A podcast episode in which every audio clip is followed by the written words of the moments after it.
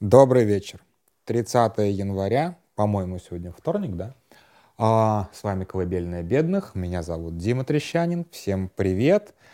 И сегодня я хотел поговорить о нашем европейском Витьке, о Викторе Орбане и о том, как, о, как, бы, как Евросоюз внутри себя терпит, создал и терпит автократию, причем автократия, которой, наверное, позавидовал бы и сам Путин, а, и при этом, в общем-то, по большому счету ничего не может поделать. Ну вот как бы, если серьезно, то ничего не может поделать. И все как бы на это смотрят примерно как на, ну блин, ну а что, как бы, ну а как, ну а что, ну а что с этим сделаешь? И в итоге от э, Орбана сейчас... Э, так, ко мне, походу, пришел ребенок. Секунду. Илюш, и чего? И чего? Ага, ну заползай. Вот. И на, на это, да, все, все смотрят, ну а что с этим можно поделать? И на самом деле история, вообще сама история, как Орбан пришел к власти, как он, собственно, смог добиться такого монопольного положения в стране. И самое главное, как Евросоюз, похоже, все-таки нашел на него управу. Ну, она заслуживает очень хорошего, очень серьезного разбора. Не в рамках этой голосовухи, честно. А, и я с таким, с некоторым ожиданием, у меня было некоторое ожидание, что мне очень сильно поможет фильм телеканала «Дождь», почти двух, нет, больше, чем двухчасовой. И я его сегодня потратил дофига на это времени, его посмотрел почти до конца, и не, не, не сказать, что я прям дико разочарован, но скорее он не выполняет ту функцию, которую бы я хотел, да, то есть как бы я-то думал, что там будет рассказ о том, как э, о том, как устроена нынешняя Венгрия, а там, ну, там больше исторического вопроса, э, очень сильно уделяется внимание там молодым годам Орбана, ну, в общем, кто смотрел или кто посмотрит, я окончательно отсоветовать не буду, но тем не менее, к сожалению, я так и не нашел а, толком ничего на русском про а, Венгрию, и на самом деле я не нашел толком даже ничего послушать, посмотреть на английском а, про Венгрию, потому что все это, конечно же, не глубоко, не полно, не, меня не устраивает. Короче, а, Вот. Первая часть голосовухи — это одни какие-то сплошные жалобы. Вот. Я набросаю еще линков на те видосы, которые я смотрел в последнее время про Венгрию. Там они где-то касались Венгрии, где-то не касались Венгрии. Но это, собственно, одна из проблем, что позволило Орбану, а, собственно, сделать то, что со своей страной, что он сделал. Это, собственно, что Венгрия особо никому не была интересна достаточно долго. То есть, как бы, как только она стала вот таким вот камешком в ботинке, на нее тут обратили внимание, начали что-то об этом рассказывать, но в целом, как бы, ну, как бы обычная такая вот, типа, ну, страна Восточной Европы, или как здесь принято говорить, Центральная Европа. Здесь к Центральной Европе относится то, что раньше было Австро-Венгрией. Вот, и, собственно, у, вот в фильме «Дождя» по-моему, Константин Гальденцвайк его делал. Там очень много параллелей, конечно же, между Орбаном и Путиным. А, и они, конечно же, там, ну, они напрашиваются очень сильно. Обе страны там как бы постсоветские, а, обе страны неудачно провели а, либеральные реформы, обе страны сейчас декларируют некий набор традиционных ценностей, вот это вот все. То есть, по большому счету, найти общее, найти общее очень легко. Но и, но и разница очень большая. То есть между... Да, конечно, там есть одно большое общее место, я сейчас к этому вернусь, э, связанное с историей, но тем не менее сравнивать Венгрию и э, Россию, и Орбана, и Путина, ну, на мой взгляд, не совсем корректно, а, соответственно, э, в Дождевском фильме это постоянно делается. Ну ладно, черт с ней, с критикой, собственно, про Венгрию. В чем, собственно, информационный повод? Информационный повод в том, что Financial Times написала заметку о неком секретном плане Брюсселя, Брюсселя о том, что они придумали, как, э, э, как найти управу на Орбана, и они просто не будут давать деньги Евросоюза, не будут финансировать расходы Венгрии, таким образом ударят типа по ее инвестиционной привлекательности и, сам, и как бы ударят еще и по курсу форинта, а в Венгрии не евро, там своя валюта форинт, который и так, в общем-то, не в лучшем положении, там достаточно серьезная инфляция, это и курс форинта к евро, он за последние годы, за последние месяцы достаточно сильно упал. Это не так сильно, конечно, как рубль, но тем не менее. То есть у Орбана не все в порядке с экономикой. И тут же вот по реакции видно, что это вот Орбана задело, но не в ту степь, когда он типа говорит, ну все, вы меня обидели. Он же как бы постоянно говорит о том, что он ведет войну с Брюсселем, у него риторика построена на войне с Брюсселем. И тут Брюссель впервые действительно делает агрессивный шаг, и пока, насколько я понимаю, по реакции это скорее испуг. Ну нифига себе, они ответили. Впервые, впервые Брюссель действительно серьезно ответил, точнее даже не ответил, а пока еще вот как бы некий план в разработке. Вот, и это действительно большая уязвимость для Орбана, и сейчас я расскажу почему.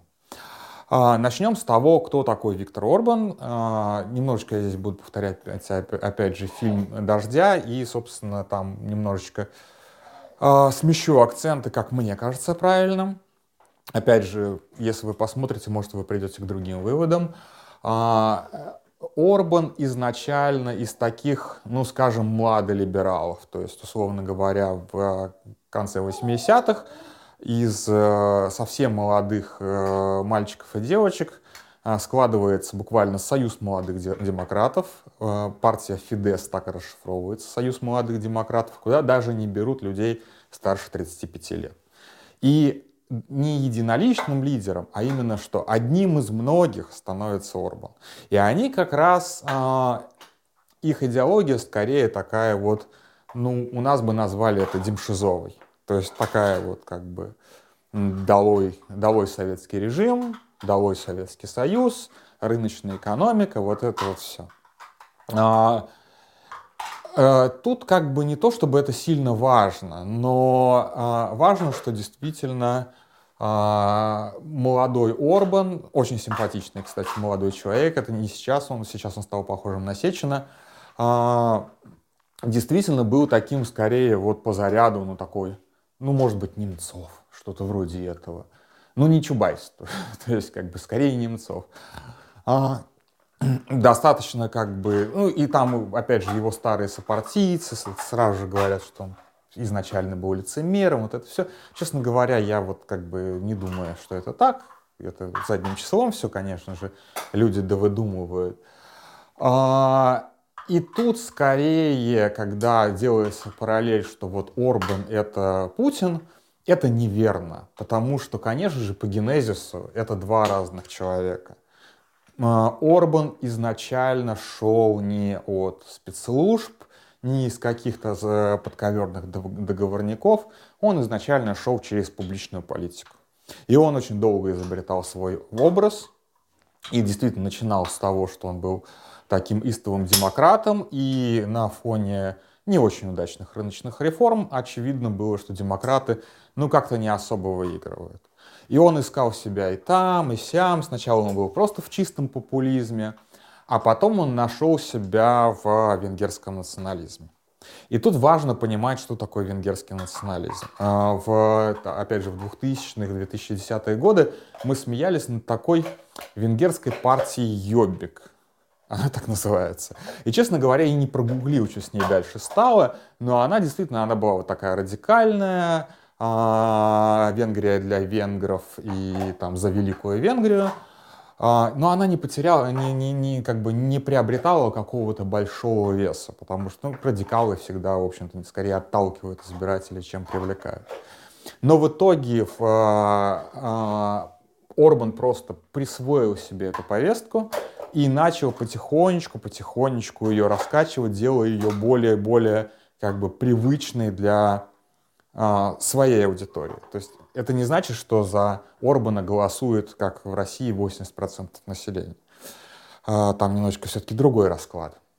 А, в чем, собственно, идеология Великой Венгрии? Дело в том, что а, венгры, как бы понятно, что у всех народов есть тысячелетняя история, которая вот придумана вот примерно где-то в XIX веке в конце, а, но у венгров действительно есть ровно тысячелетняя история. Это кочевой народ, который пришел с наших краев, из, с Волги буквально, то есть вот где-то вот из района Самары, а, пришел а, на, собственно, вот эти вот земли, и там осел, остался, принял христианство, было основано Венгерское королевство, не очень как бы а, разбираюсь вот именно в истории средневековой Венгрии, но они много раз дрались с турками, и где-то они выигрывали, а где-то Илюша у меня, он тут играет хорошо. Привет, Илюша. Вот. А, ну, то есть они были таким... То есть это сейчас дает как бы возможность использовать такой вот миф и образ такого христианского форпоста на юге. То есть вот все дальше, дальше за нами, да, да, Илюша, прости, пожалуйста, дальше за, э, за нами сарацины с кривыми ятаганами. Вот что-то вроде этого. Че, поползешь? Ползи. Нет? Ты хочешь ко мне? Ты хочешь ко мне? Ну, пойдем ко мне. Я тебя к маме отнесу. Вот, поэтому они вот такие вот, а, то есть вот такой вот миф был создан.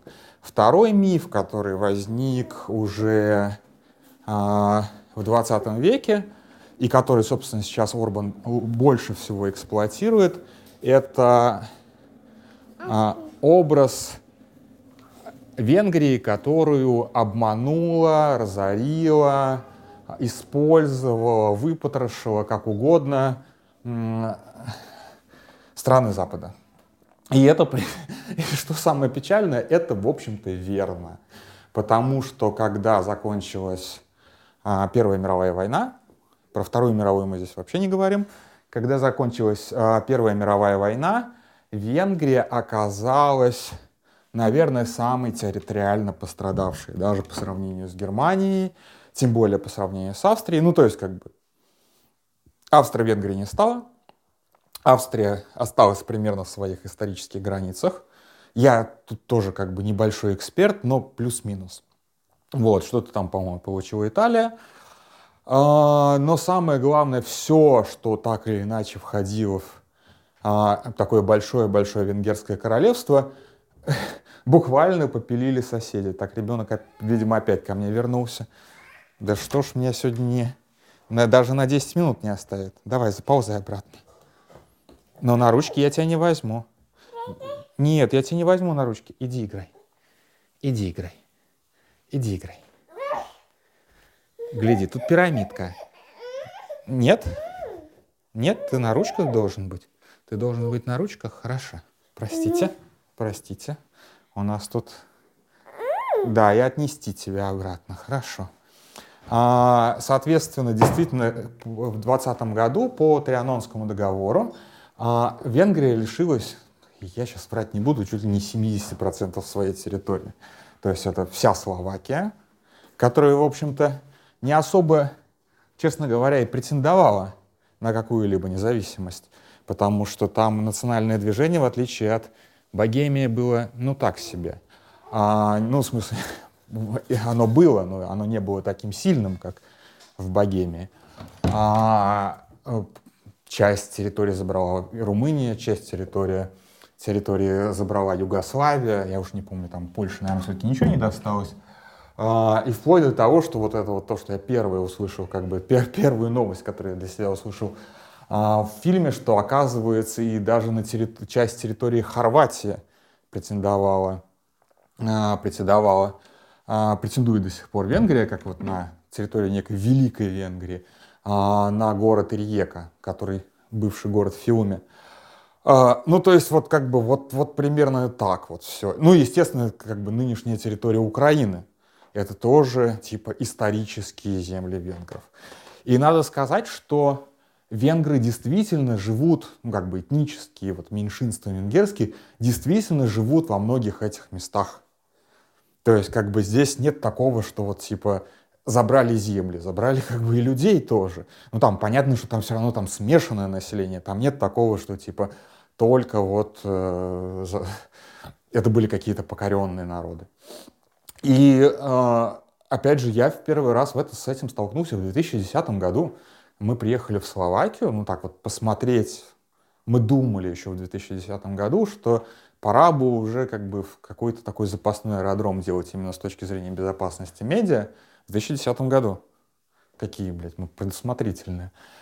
Вот. А, и местные, которые, с которыми мы познакомились, они сказали, что да, действительно, венгерский национализм — это прям большая проблема для них, потому что венграм, а это как бы обе страны ЕС, да, венграм выдают паспорта, а, местным этническим венграм выдают паспорта, среди них распространяется вот эта вот идеология, среди них распространяется вот это вот ресентимент, что вот вас унижают, тут вы вообще-то в Венгрии должны жить, э, в Венгрии должны быть, э, должны жить в Великой Венгрии. Ну, то есть вот это вот все, вплоть до того, что действительно мы стоим с Пашей Пряниковым на остановке электрички, к нам подходит мужик и говорит, я венгр, дайте, самый, давай, давай денег. То есть не в смысле дайте денег, пожалуйста, а дай денег, я венгр. Вот тут-то мы охренели, если честно, с Пашей. Вот.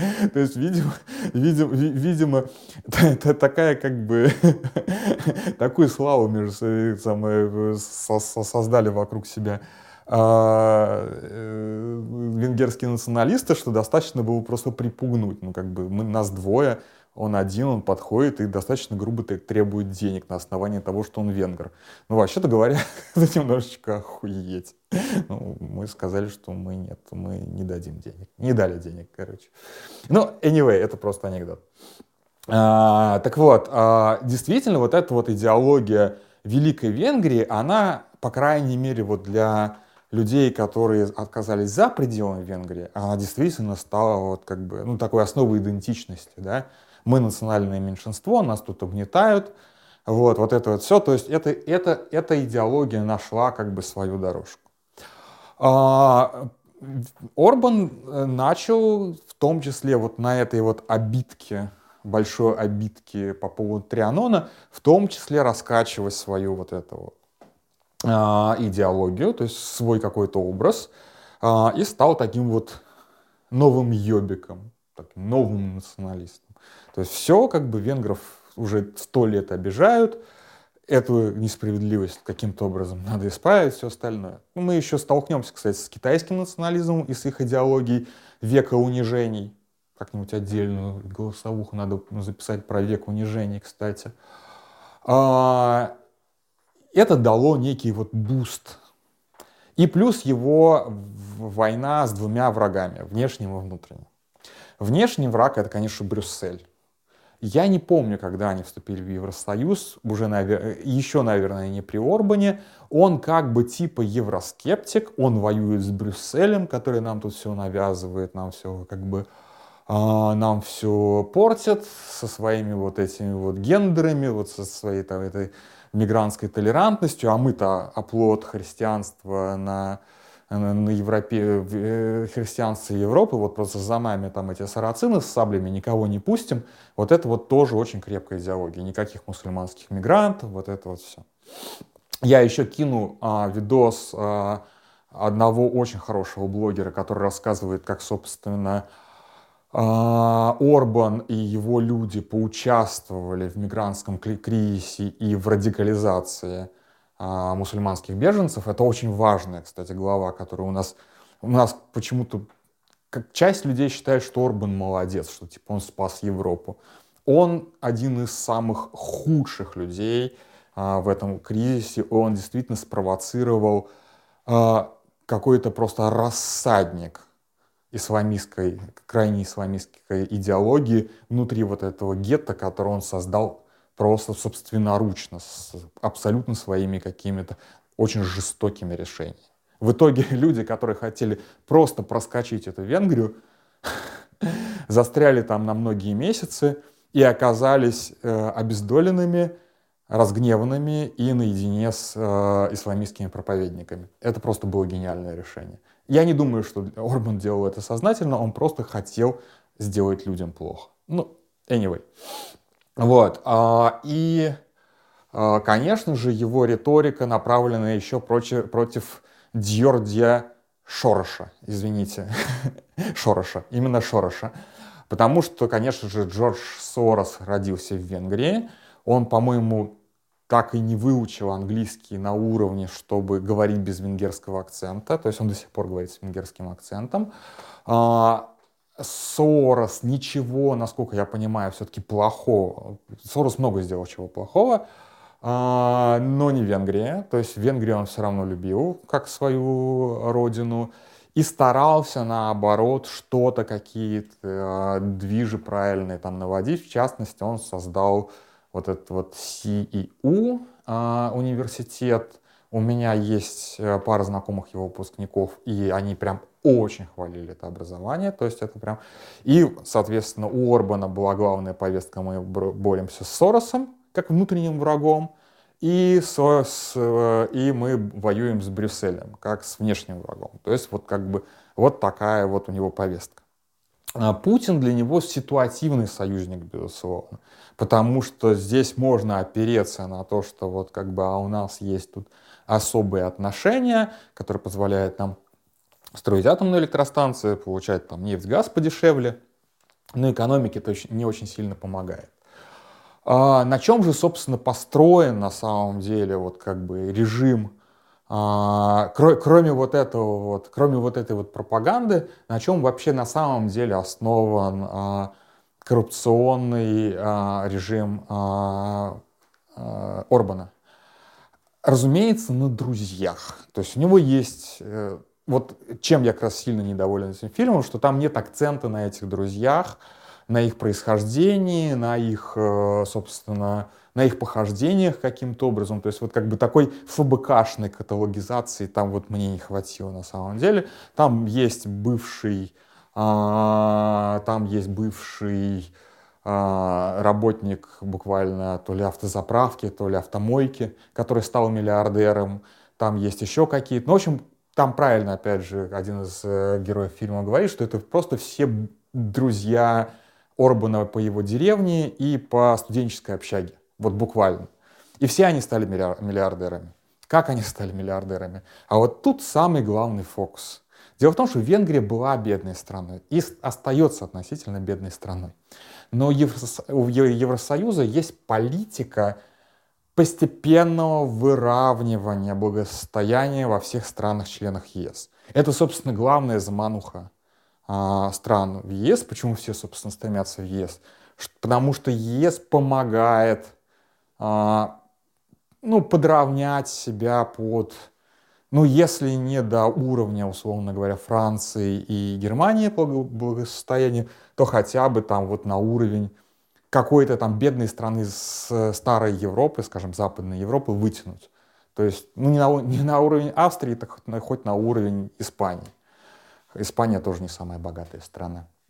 И там есть вот эта вот система трансфертов. То есть в отличие от России, где Москва вытягивает все соки, а потом с барского плеча там вот раздает какие-то субвенции, буквально э, милостыню, да, которую выгодно невыгодно вкладывать в развитие, а выгодно потратить так, чтобы тебе в следующем году потребовалось еще больше субвенций. То есть почему вот как бы Россия постепенно концентрируется на Москву, а регионы постепенно нищают, нищают, нищают и показывают, что им все меньше и меньше, как бы, что сами все меньше и меньше зарабатывают и все больше и больше требуется денег с федерального центра. Ну, то есть, как бы вот эта вот странная экономическая система, которая сама по себе порочная, она развалила бы Россию, развалит Россию в любом случае. Есть война, нет войны. То есть это вот просто неверные экономические стимулы. У Евросоюза все иначе. Он старается вложить денег так, чтобы страна постепенно начинала зарабатывать все больше и больше и больше, и сама становилась в итоге донором для новых стран, которые будут вступать в ЕС. То есть в этом политика. Но эта политика очень сильно зависит, собственно, от тех, кто получает эти деньги и как они дальше распределяются. Потому что как только эти деньги попадают а, в руки коррупционеров, происходит, дальше происходят чудеса. Дальше происходят просто невероятные чудеса. Тут у нас и в Чехии была такая история, когда наш бывший, тогда еще будущий премьер-министр просто выделил себе 2 миллиона евро на реконструкцию то ли исторического, то ли туристического объекта, а потом впоследствии выяснилось, что это его личная дача. И чтобы отмазаться от уголовного дела, он перевесил все это на своих детей, а детей через купленного, через купленного врача объявил умственно неполноценными. То есть вот, вот так вот у нас здесь все было. Но в Чехии все-таки серьезно относятся к э, коррупции, и несмотря на то, что Бабиш в итоге стал премьером, он не просидел так много, как, а, как Орбан. Орбану повезло. А, перед тем, как он пришел к власти, там очень сильно обосрались либералы, то есть они полностью себя дискредитировали. И одна из проблем, это в фильме, кстати, тоже есть, они, собственно, до сих пор на арене цирка выступают, и поэтому, собственно, избиратель ассоциирует этих вот либералов как, ну, как бы, как людей, которых вообще не стоит слушать. То есть вы, выбирать приходится между Орбаном и буквально как бы и Чубайсом. Вот примерно так, да, Гайдару Чубайсом. Не очень хороший выбор, честно. Я бы, может быть, тоже сам при выборе между Гайдар Чубайсом и Орбаном тоже, может быть, подумал еще очень сильно. А, так вот, а, Орбану очень сильно повезло в этом плане, плюс он сам по себе человек мафиозного склада. И там тоже есть очень важный э, момент – что в фильме, и я верю этим утверждениям, что он был связан с российской мафией, и российская мафия его коррумпировала, он был связан с таким а, Семеном Могилевичем. Семен Могилевич пытался закрепиться и в Чехии, но из Чехии его выпиздили. И тогда он закрепился в Венгрии. Вот если бы он закрепился в Чехии, я думаю, что в Чехии тоже было бы не очень хорошо, потому что мафиозные практики, они очень быстро перекидываются на, а, на весь правящий аппарат. А, откуда, собственно, у миллиардеров а, в окружении Орбана их миллиарды? Все как раз очень просто. Вот Евросоюз дает миллиард евро и говорит, вот вам на реконструкцию, вы должны их потратить так, чтобы страна заработала на этих, на, на, на, на этих э, объектах инфраструктуры, все остальное, чтобы экономика, соответственно, поднялась там типа на 3 миллиарда, на 5 миллиардов, на 50 миллиардов. То есть это инвестиция. А в нормальной стране там отреставрируют, условно говоря, там чешский Крумулов, а, и сделают из него туристическую конфетку. Или, а, я не знаю, там построят трассу, которая соединяет Польшу и, собственно, Чехию. Вот ее, кстати, до сих пор не достроили, достраивают. Вот, ну, сделали, кстати, хорошую дорогу в Дрезден. Вот при, практически при мне ее сделали. Вот. А, или еще какие-то такие вещи сделали. Э, э. И они все как бы в итоге дают экономический подъем и тем странам, которые, в которые деньги пришли и так далее, и так далее. Ну, в общем-то, те, кто осваивает деньги, тоже не в накладе. А э, у Орбана эти деньги просто приходят, и они просто исчезают. И там такие же, на самом деле, истории, вот в фильме тоже эта история рассказывается, о том, что просто строится типа туристическая деревня, она пять лет стоит, туда никого не заселяют, через пять лет Евросоюз перестает контролировать, а куда же были потрачены деньги, и туда просто въезжают а, чиновники и депутаты от вот этой вот Орбановской, Орбановской партии. Вот как бы вот куда уходят деньги Евросоюза. То есть все деньги Евросоюза просто уходят в личную деревню Орбана, которую он построил, то есть это его как бы родовое гнездо. И он там построил там, стадион, железную дорогу туда построил, игрушечную, еще какие-то такие вещи. Ну, то есть, а осваивают все эти контракты вот как раз его ручные Ротенберги. То есть, условно говоря, вместо миллиардов э, нефтяных денег, которые осваивают наши Ротенберги, есть миллиарда евросоюзовских денег, которые приходят примерно так же на халяву, и также вот на халяву, и, и также вот осваиваются. Безусловно, при этом что-то создается, что-то строится. У нас тоже как бы построены какие-то потемкинские деревни. А, ну и самое главное, когда у, у людей вокруг Орбана так много денег, это значит, что эти, эти деньги страшно потерять. А раз их страшно потерять, то надо, соответственно, тратить какую-то часть этих денег, ну, там типа 3%, этого хватит на удержание власти. И, соответственно, они тратят очень много денег на пропаганду, просто они вливают в пропаганду, там создано какое-то невероятное количество помощных медиа, а, очень много рекламы на Ютубе, очень много вот этого всего, то есть как бы а, ручные политические партии, вот это все, то есть как бы какая-то часть интеллигенции на содержание, разумеется, все это есть. И это стоит относительно дешево по сравнению с тем, что, а, что эти ребята зарабатывают каждый год. То есть им каждый год, в чем, еще раз, в чем, как бы, в чем схема? Им каждый год приходит десятки миллиардов евро от Евросоюза на то, что сделать Венгрию снова, ну не великой, но богатой. А они под лозунги «сделаем а, Венгрию снова великой» пилят эти деньги и раскладывают по карманам, и рассказывают людям о том, что в том, что вы бедны, виноват Вудро Вильсон, который разделил, собственно, Великую Венгрию, и Брюссель. А, и Сорос. И Сорос. А наш друг Владимир Путин. Вот примерно так. И как бы, ну что, люди слушают. Причем, как бы, опять же, там, поскольку это парламентская демократия, им достаточно даже, не обязательно даже иметь конституцию, они имеют конституционное большинство, но им для того, чтобы Орбан оставался в власти, достаточно иметь просто большинство в парламенте и уже ни с кем не блокироваться. И в этом как раз э, как бы, э, уязвимость э, парламентской демократии в том, что там даже партия, которая получает меньше 50%, может рулить вечно. И поэтому Орбан может получать сильно меньше Путина на даже не сам Орбан, за него же прямо никто не голосует, его партия может получать даже сильно меньше Путина, но при этом его хрен сковырнешь. У нас с, э, с этим самым, с Бабишем примерно то же самое на самом деле было. У него, у его партии было типа 25%, у партии сателлитов еще типа по 5%, и вот, пожалуйста, коалиционное правительство. И хрен сковырнешь, потому что 25% дураков ты всегда найдешь. Ну, плюс-минус, как бы. Вот, в итоге, кто такой Орбан? Это скорее не Путин, это скорее пришедший к власти э, Владимир Жириновский. Это вот буквально, помните, вот это «Россия-то одурела», вот, Венгрия-то одурела.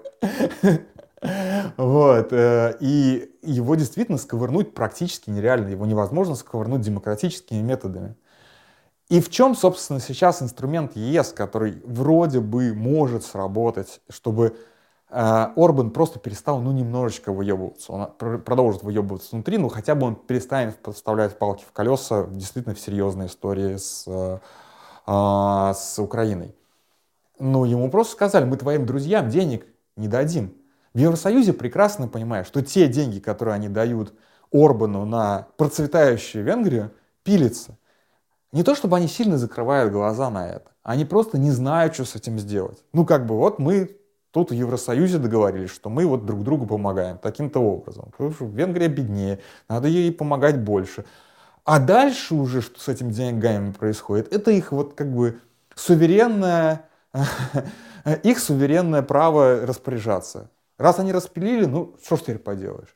И теперь Евросоюз угрожает тем, что не дадут денег на попил.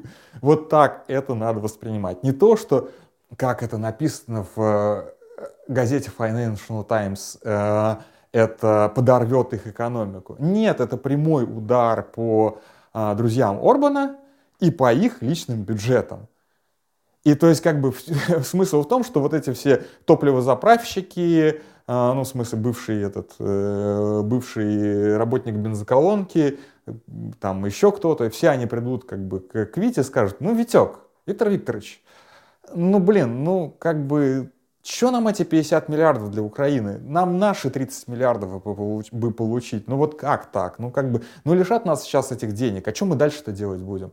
Давай это как-то с, с Владимиром Владимировичем. Виктор Викторович, поговорите как-нибудь с Владимиром Владимировичем, что дальше вы его просьбу выполнять не можете. Вот примерно на это, видимо, рассчитывает Евро... Брюссель, Евросоюз в своих угрозах.